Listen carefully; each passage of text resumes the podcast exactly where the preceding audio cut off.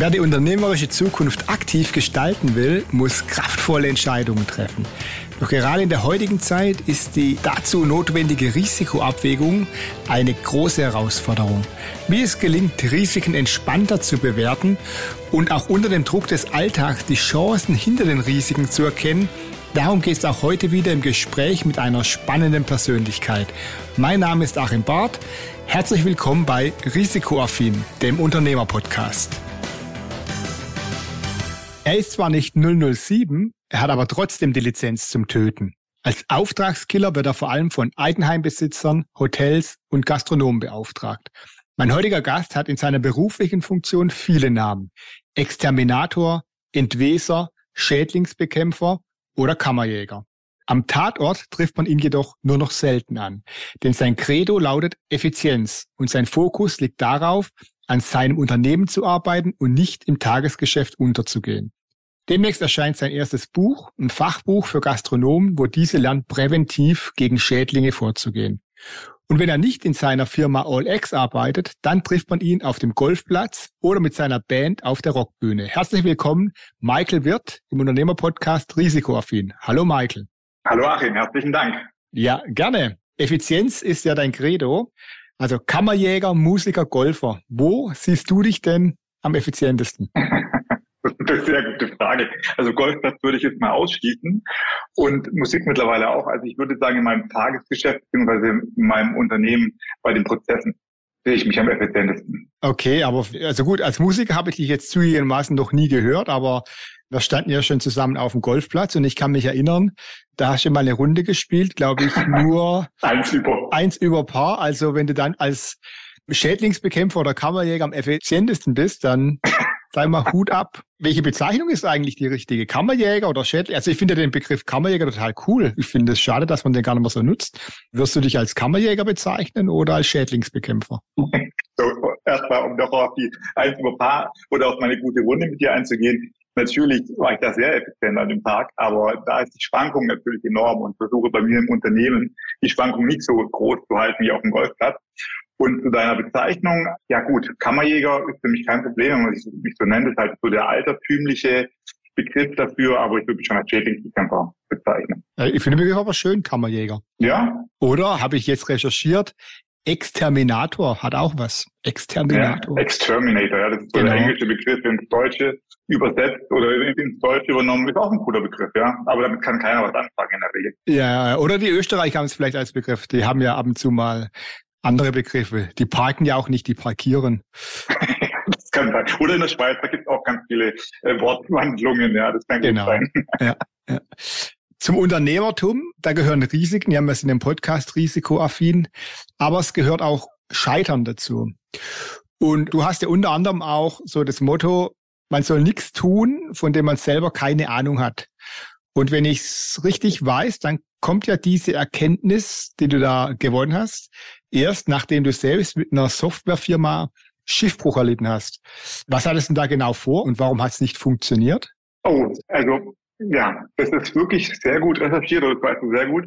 Ich habe ja, wie ich schon gesagt habe, ich versuche ständig, meinen Betrieb Sachen zu optimieren. Und was mir damals gefehlt hat, das ist jetzt bestimmt auch schon acht bis zehn Jahre her, war eine App, in der ich sozusagen die Leistungsscheine, die Rapporte, die wir vor Ort beim Kunden ausstellen, dass ich das mit einer App abbilden kann. Ja. Mhm. Und habe nichts gefunden. Es gab schon einige oder ein, zwei Dinge, die mir aber nicht gefallen haben. Und dachte ich, hey, wenn es das nicht gibt, dann beauftrage ich das und vermarkte das auch gleichzeitig mit, weil ich bin ja sicherlich nicht der Einzige, der so eine App benötigt im Dienstleistungs- und Handwerkerbereich. Mhm. Wie gesagt, getan.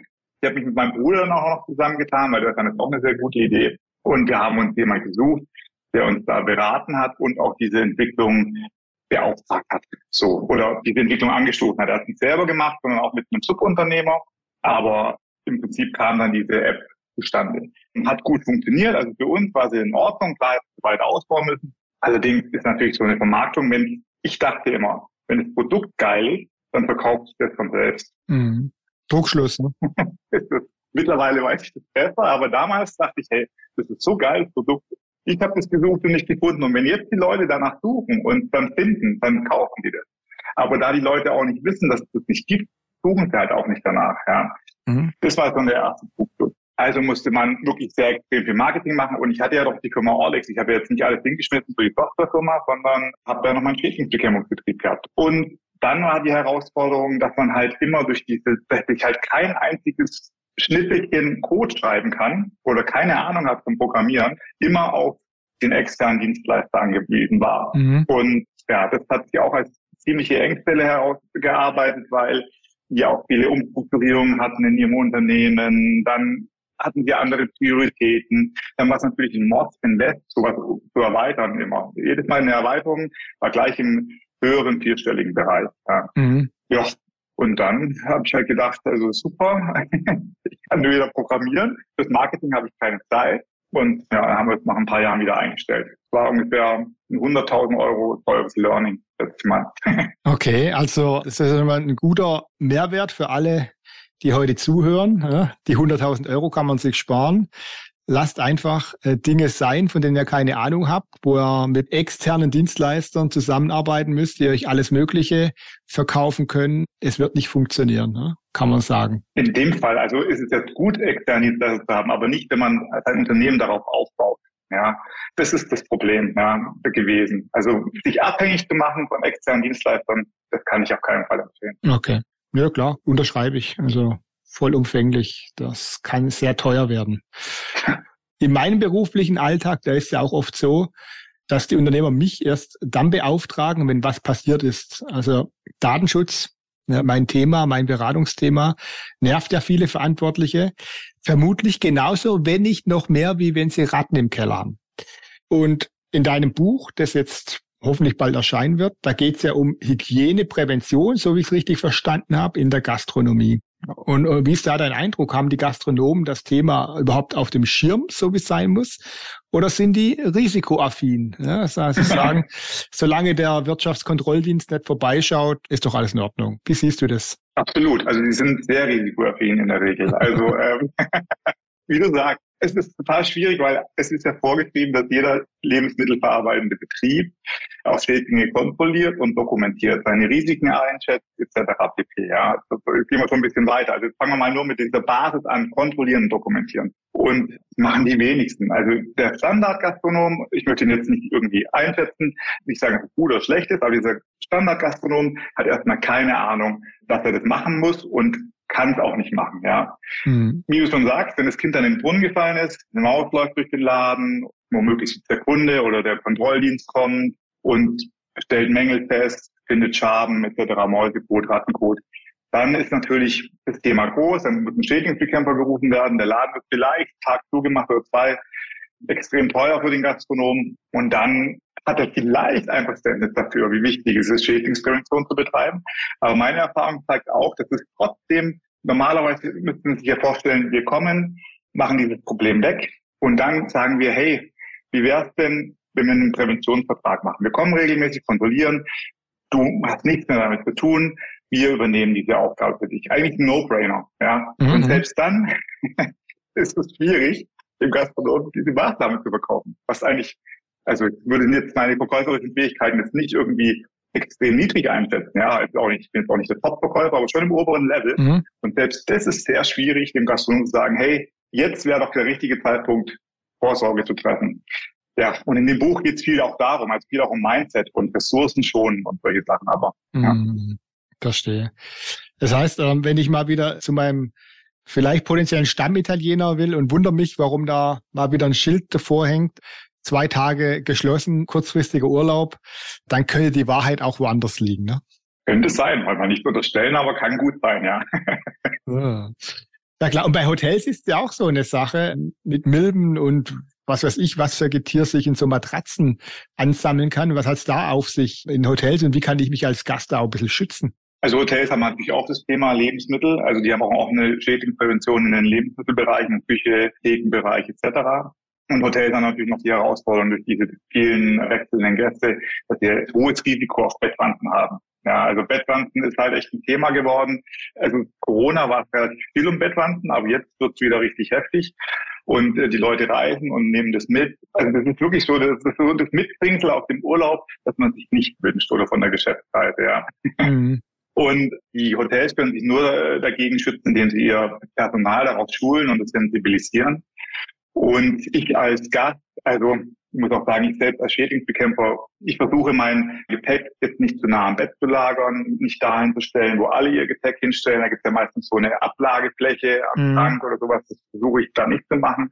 Und ich gucke einmal kurz so, heb die Matratze hoch und schaue, ob ich da Spuren finde. Also entweder Blutspuren oder andere auffällige Sachen. Ja, das ist schwer zu erklären. Ja, ja. Aber Blut erkennt man relativ schnell.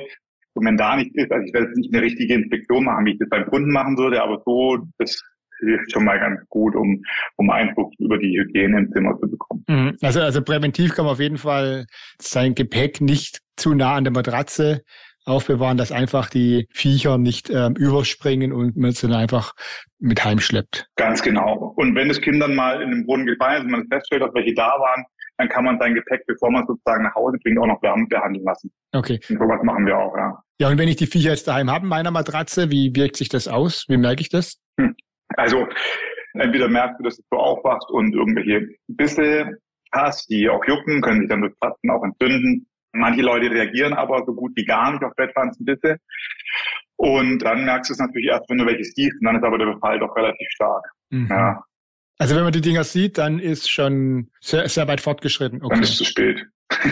ja, also es ist sowieso schwierig, wenn du die Bettwanzen zu Hause mal hast und klar am Anfang, wenn du diese Ausschläge hast, dann kann man äh, noch schauen, ist der Aufwand vielleicht ein bisschen geringer, aber also es gibt viele Insekten oder Schädlinge, die ich zu Hause akzeptieren könnte, weil man sie gut loskriegt. Aber Bettpflanzen wünsche ich mir zu Hause wirklich nicht. Mhm.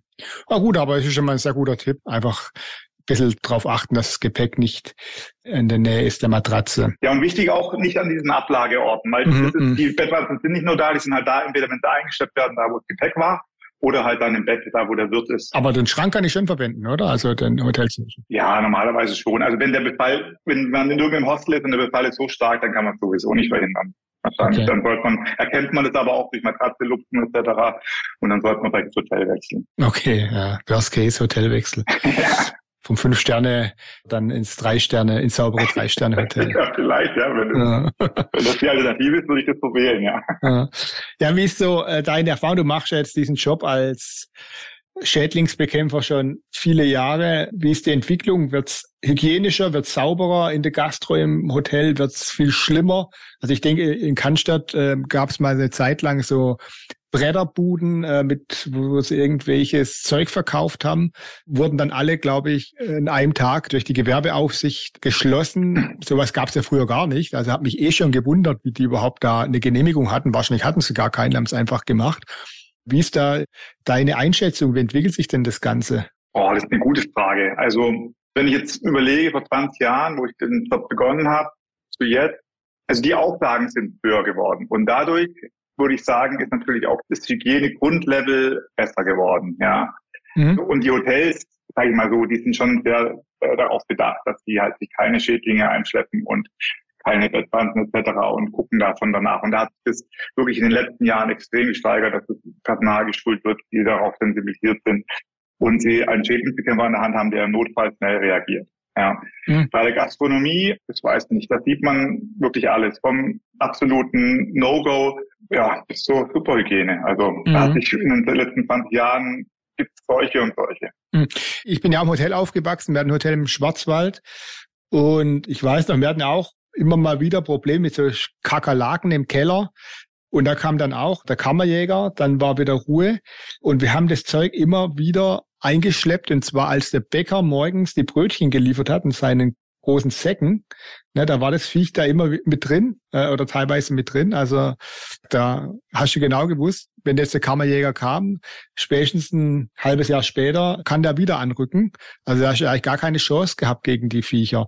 Ja, hat sich das jetzt verbessert in den letzten Jahren? Also ist schon 30 mhm. Jahre her, ne? Hat sich das jetzt verbessert, die Situation, oder hast du es immer noch? Tatsächlich kommt sowas nicht mehr so häufig vor, aber klar, das Risiko für den Gastronom, für das Hotel ist natürlich in dieser Hinsicht sehr groß. Es hat viele unterschiedliche Lieferanten und dadurch steigt natürlich das Risiko, sich Schädlinge einzufangen, ja.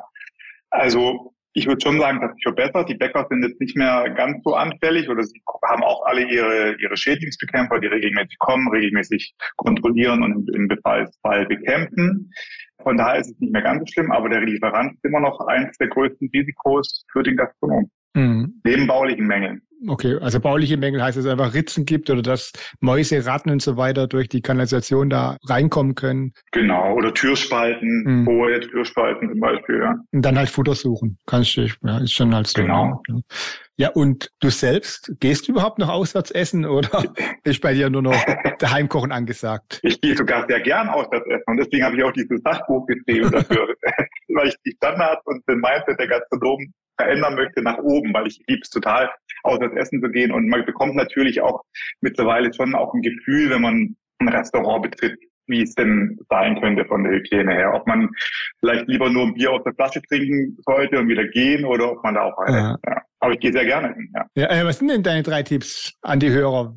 Wie erkennen die, dass ein Restaurant Hygiene wirklich ernst nimmt? Ja, also ein Tipp, den ja schon irgendwie gefühlt meine Großmutter gesagt hat, ja, ist, äh, dass man mal auf die Toilette schauen soll. Mhm. Und äh, ich finde diesen Tipp, der ist wirklich sehr hilfreich, weil erstens hängt da natürlich so ein Hygieneplan, wo drauf steht, wie oft der geputzt wird. Ja, das sieht man auch, wie die Hygiene vom Gastronom eingeschätzt wird. Und wenn es halt dann der Boden klebt oder unangenehm riecht, dann sollte man sich halt schon überlegen, wenn der schon hier die Hygiene nicht aufrechterhält, wo es eigentlich jeder sehen kann, wie sind dann die hygienischen Bedingungen woanders?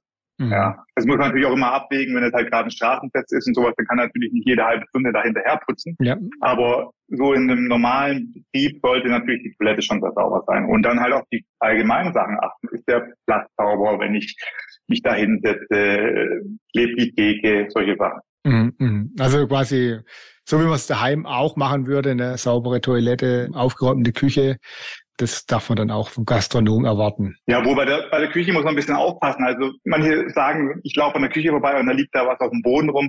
Ich meine, da wird natürlich auch gearbeitet. Bei uns zu mhm. Hause, wenn, sage ich mal, das Salatblatt auf den Boden fällt, dann heben wir das gleich auf. Und wenn ein Gastronomensalat da runterfällt oder dem Koch in dem Fall, dann hebt er das natürlich nicht gleich auf, weil er muss ja auch arbeiten, Schlagzeilen in seinem Prozess sind. Natürlich, wenn dann alles voll liegt, natürlich mhm. auch wieder was anderes. Wenn das Salatblatt schon acht Wochen da liegt, ähm, erkennbar dann. Wenn das Salatblatt auf dem Boden liegt und wegläuft, dann ist es schon schlecht, ja. Ja gut, und jetzt haben wir natürlich eine neue Möglichkeit, so wie dein Buch dann draußen ist, ne, dann kann man jedem Lieblingsgastronomen das Buch dann schenken, ja, präventiv und Vermutlich wird er da drin auch irgendeinen QR-Code oder was finden, wo er dann mit dir Kontakt aufnehmen kann, dass er das dann nochmal auf einem höheren Niveau äh, gestalten kann. So wie ich dich kenne, wird da irgendwas drin sein in dem Buch, das dich dann Absolut. Absolut. Er kann mit mir ein persönliches Expertengespräch äh, vereinbaren und er kriegt aber auch wirklich alle Tools an die Hand, um es selber zu machen. Was ich also Ressourcenschonung natürlich nicht empfehlen würde, aber er kann. Also wenn er mal anfangen möchte, möchte schauen, wie viel Aufwand ist das, wie gut kann ich das machen, dann ist es von der richtige Weg auch. Ja, perfekt. Michael, ich bedanke mich bei dir, dass du hier heute mein Gast warst im Unternehmerpodcast Risikoaffin. Ja, vielen Dank für die Einladung. Ja, sehr gerne. Du hast ja auch was zu sagen und wir haben ja gelernt, Gastronomen sind sehr risikoaffin, wenn sie wissen, es passiert nichts, wenn der Wirtschaftskontrolldienst nicht kommt. Wenn man im Ausland ins Hotel gehen, die Klamotten besser weg vom Bett und weg von den üblichen Ablagestellen. Und der gute alte Spruch von der Oma, schau dir im Restaurant mal das Klo an und wenn das sauber ist, dann kannst du auch ruhig das Bier vom Fass trinken. Das werden wir auch beherzigen. Ich danke dir, Michael, wünsche noch einen schönen Tag und wir sehen uns in 14 Tagen wieder. Meine lieben Hörer, bis dann. Ciao und tschüss. Ciao. Ja, und damit sind wir schon wieder am Ende der heutigen Episode und die wichtigste Frage lautet, welche Erkenntnis war für Sie heute besonders wertvoll? Schreiben Sie mir gerne eine Nachricht an podcast.achim-bart.de. Und ich freue mich natürlich, wenn Sie beim nächsten Mal wieder dabei sind. Empfehlen Sie diesen Podcast auch gerne an Ihre Freunde und Bekannte weiter, natürlich ganz ohne Risiko. Denn wir brauchen auch gerade jetzt in dieser Zeit wieder mehr Mut, Risiken einzugehen, um die Herausforderungen, die vor uns liegen, zu stemmen. Bis zum nächsten Mal hier bei Risikoaffin, dem Unternehmerpodcast. Ihr Achim Barth.